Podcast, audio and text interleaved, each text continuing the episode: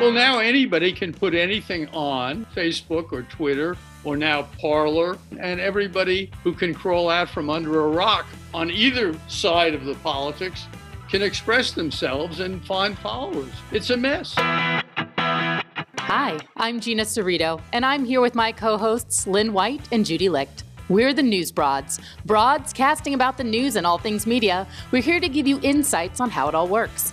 A look at the news you won't find anywhere else. These are controversial times for media. It's under attack by protesters and police. 71 million people in this country believe the news is fake. This after four years, of course, of the president screaming all news is fake news. Well, he's now even claiming that his ally, Fox News, is guilty of fake, all because his election went kerflooey. You know, you say that, but I think what we really have here is a credibility issue. What he's done is to redefine the media and basically say that there is no credence in what you hear vis a vis the media. And those are dangerous precedents to set. And my real question here is how do you stop that? How do you reverse that? Or do we? Because if we don't, then where do we draw the line between what is real and what really is fake? In other words, we have a fact problem now because of that. So, and you know, is it too late? Is this something that the newsrooms can't turn back time, can't go back to what they were?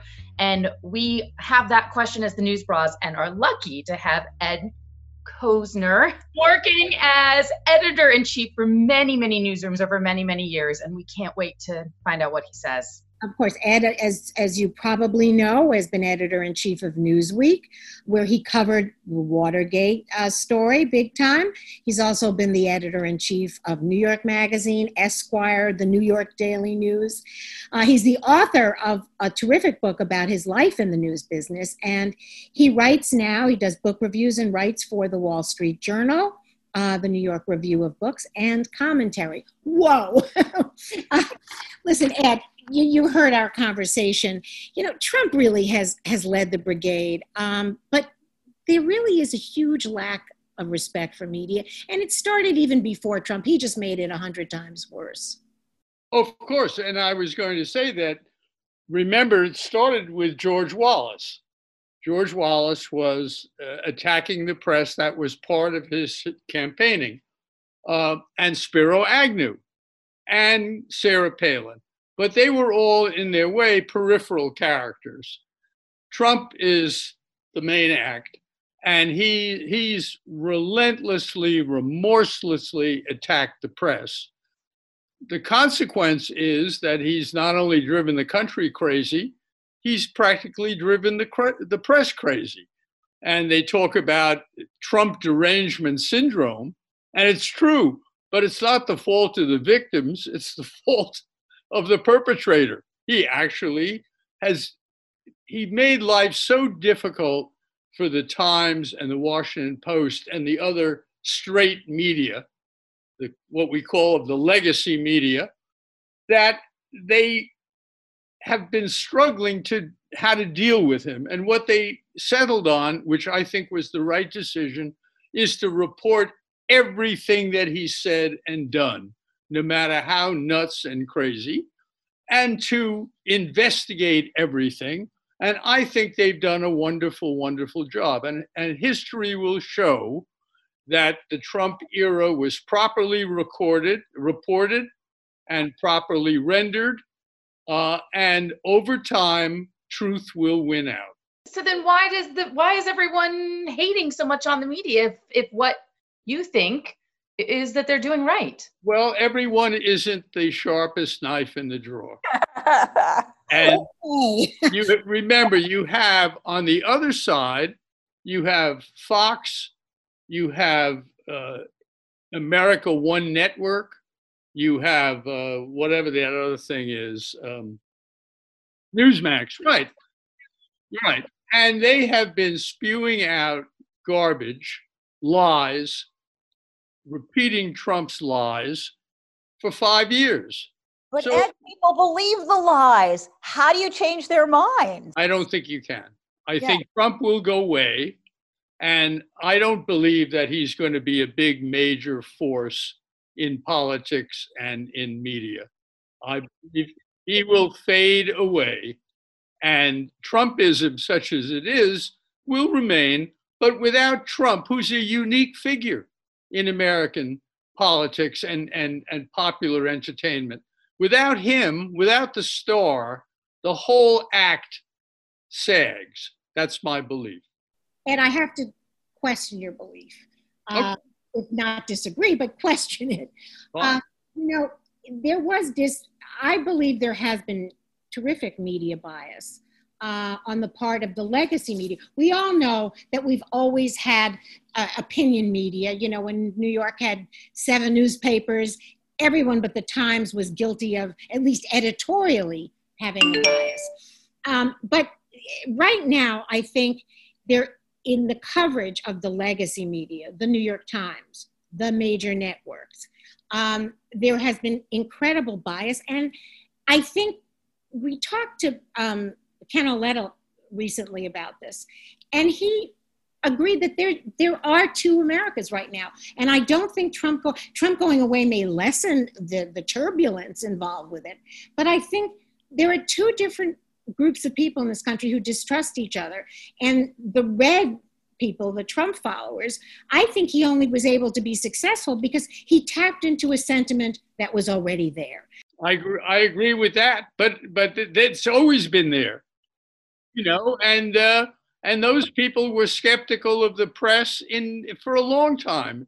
It was Trump that inflamed their normal response and is is in my judgment guilty for the polarization and the rest. I really feel that way. But what happens now? The polarization does not die with him, right? And he is the. It will either resolve itself or it will come to a crisis. Yeah. And I don't.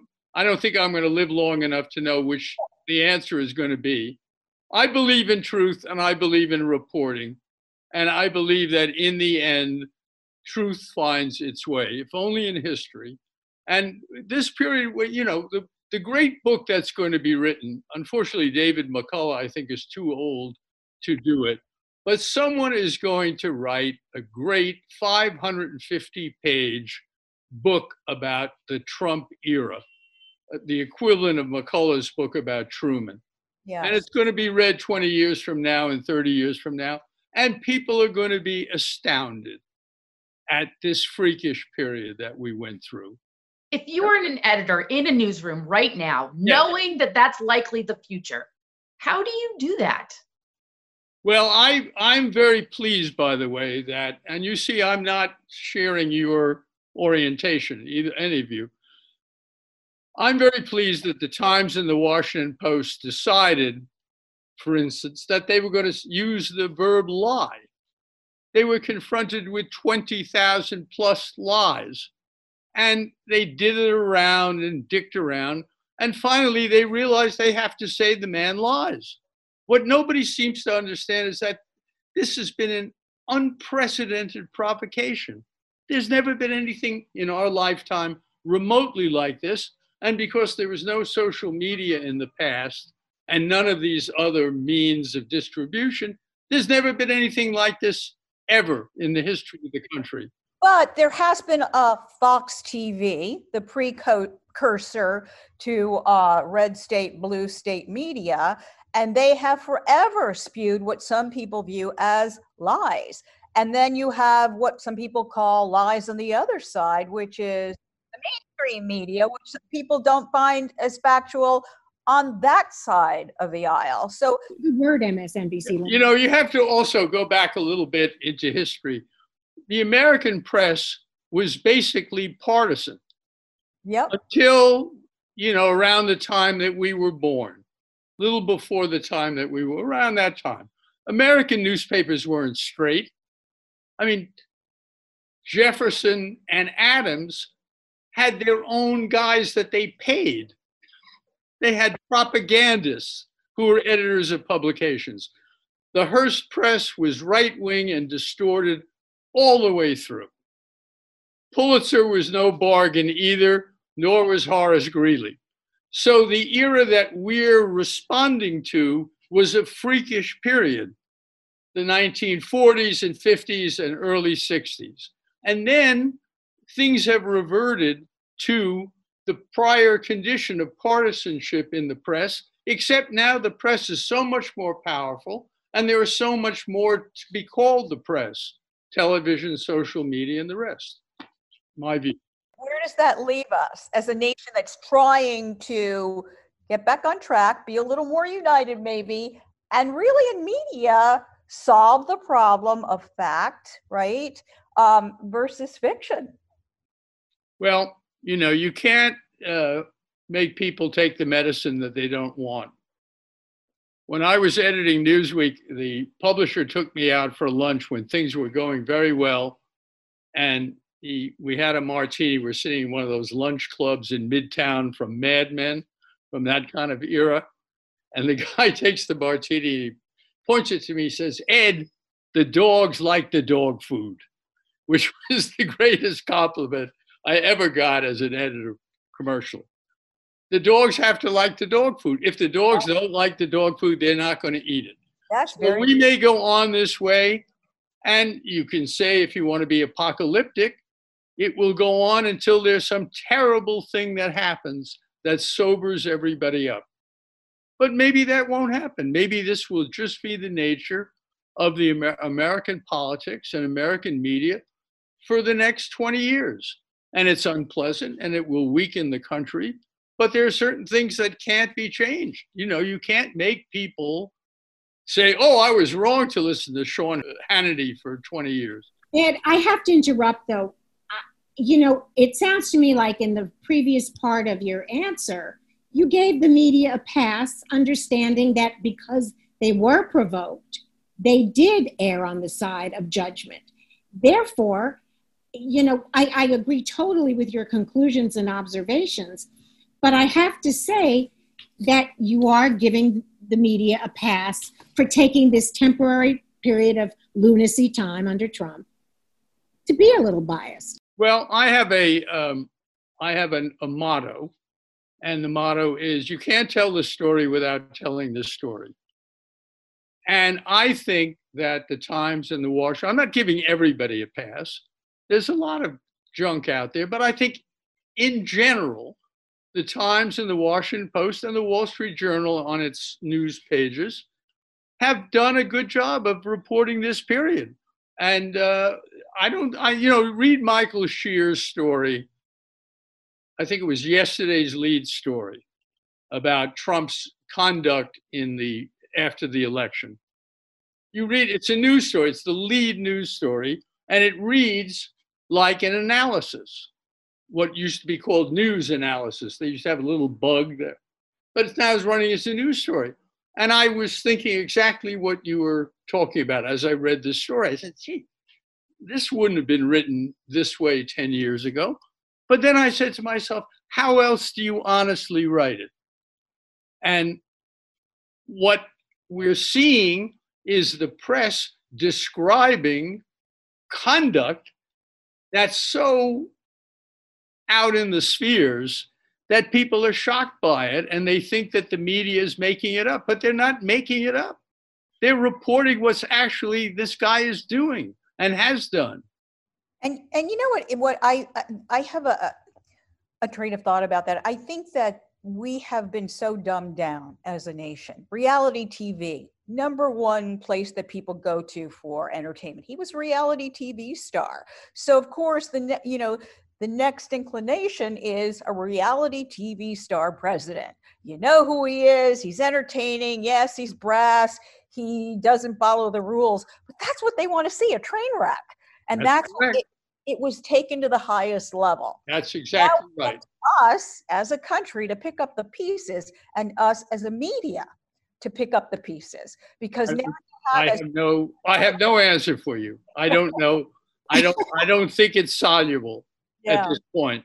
Lynn, I think that you're right in all of what you said, except that he was successful not just because he's entertaining and he's, you know, he, we are dumbed down as a culture, but you have to understand I think, in my opinion, and I think in the opinion of some people I will mention now, that we, East Coast, well educated liberals, all look at the rest of the country who follow him, and he may have tapped into their wanting to give the finger to the other part of the country. And they want to give the finger to the other part of the country because, frankly, we do see them as fascists, as rednecks, as people who don't sh- share necessarily our cultural values. Nevertheless, they're almost half the country. You look at the map, and the vast middle is red, and the two coasts are blue. So you've got journalists, and I, and I really want to make this point.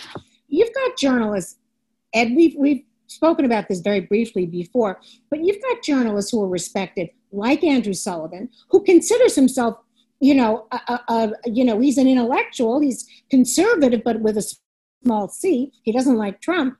Um, you've got people who he left New York Magazine because a column he wanted to write um, on Black Lives Matter was they said no, we can't deal with that because it's it's not right.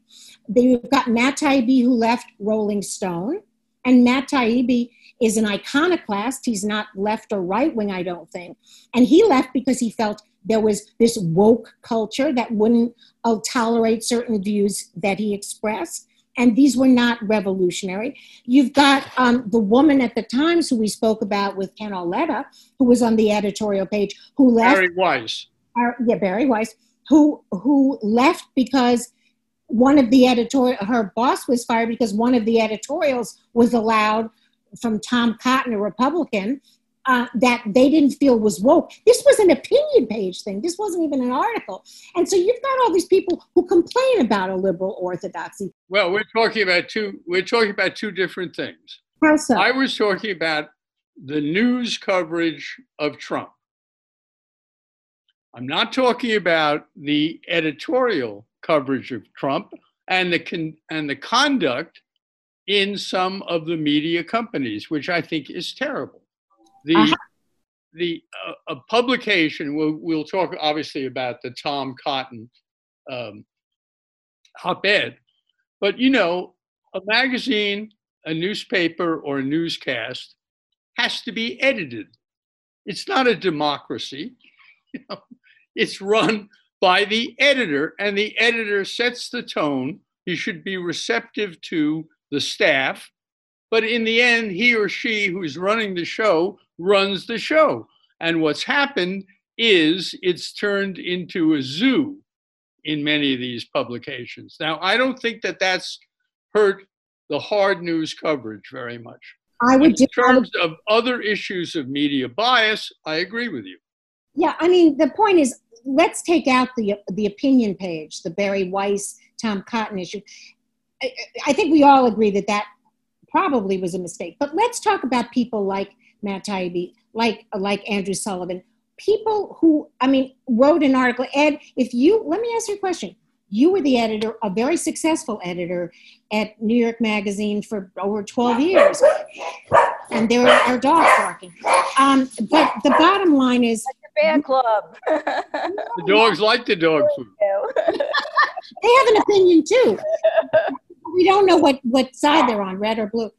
Um, the point is, would you have allowed an article? Now, I know it's an unfair question in that you haven't actually seen the article, but would you have allowed Andrew Sullivan writing about Black Lives Matter and um, a lot of the protests? Would you have allowed it as long as he wasn't dangerously inciting people or you know doing something that would have been a terrible of course well so are you saying the editors do have the power and what these people are writing about is that the editors are abusing the power in that they're one-sided in their political some belief. of them are some of them are i'm not i'm not defending that i mean i think andrew sullivan is kind of a, a unicorn anyway and i subscribe by the way i subscribe to his uh, his his blog, I guess you'd call it. Uh, no, I would have let Andrew. So I mean, presuming he didn't uh, uh, go over the edge, but if he wrote a critique of Black Lives Matter, I have no objection to that. in regard to the protest, let, let me point that out. He's not against Black Lives Matter, but Yeah. it was about protests, etc. Yeah, I mean, No, I'm very, I'm very, uh, I'm very uh, uh, uh, rigorous about that kind of stuff. I wouldn't, uh, I, if I had an opinion columnist, I'd let him. That's why he's there. Yeah. I want to go back to uh, another point, which is that the, the, the, a lot of the response of the Trump people is to the authentic provocations of the wokeness. I mean, they're not, they're not dumb and they don't want people telling them how to talk. Uh, and they uh, and and they know that there's hypocrisy in the woke group probably exceeds their own. So the big, the underlying issue in the uh, uh, in the election, and I think an explanation of why the Republicans did so well, much better than Trump did, is that people found Trump objectionable, but they also found a lot of Democratic policies objectionable. And so they uh, so Biden didn't get the normal congressional lift that a winning uh, candidate gets. There's a big problem with woke politics and woke culture, a huge problem, and uh, and that's only going to be resolved when woke culture calms down. I mean, the, the, the people who are objecting to a lot of woke culture are absolutely right. What would you describe as woke culture? Because I've heard it described in different ways. What's your take on it?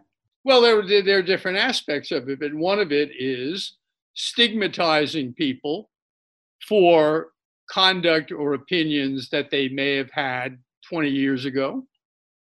Uh, I think the idea that Columbus was mean to the indigenous people is as in a reason to tear down his statue is ridiculous. Right. I think the the the fact that uh, uh, that Thomas Jefferson had slaves, they all had slaves. Right. Uh, the guy who Francis Scott Key had slaves. I just read that. You can't. You have to. You, people have to be judged by the the mores and the ethics of their time.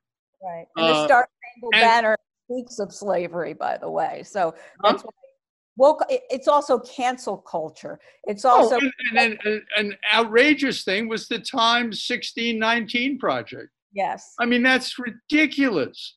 If you want to say that you want to date America, the foundation of America, you do the Mayflower Compact, which was around the same time, which set the kind of standard of representative democracy in its own little way and religious toleration and so on.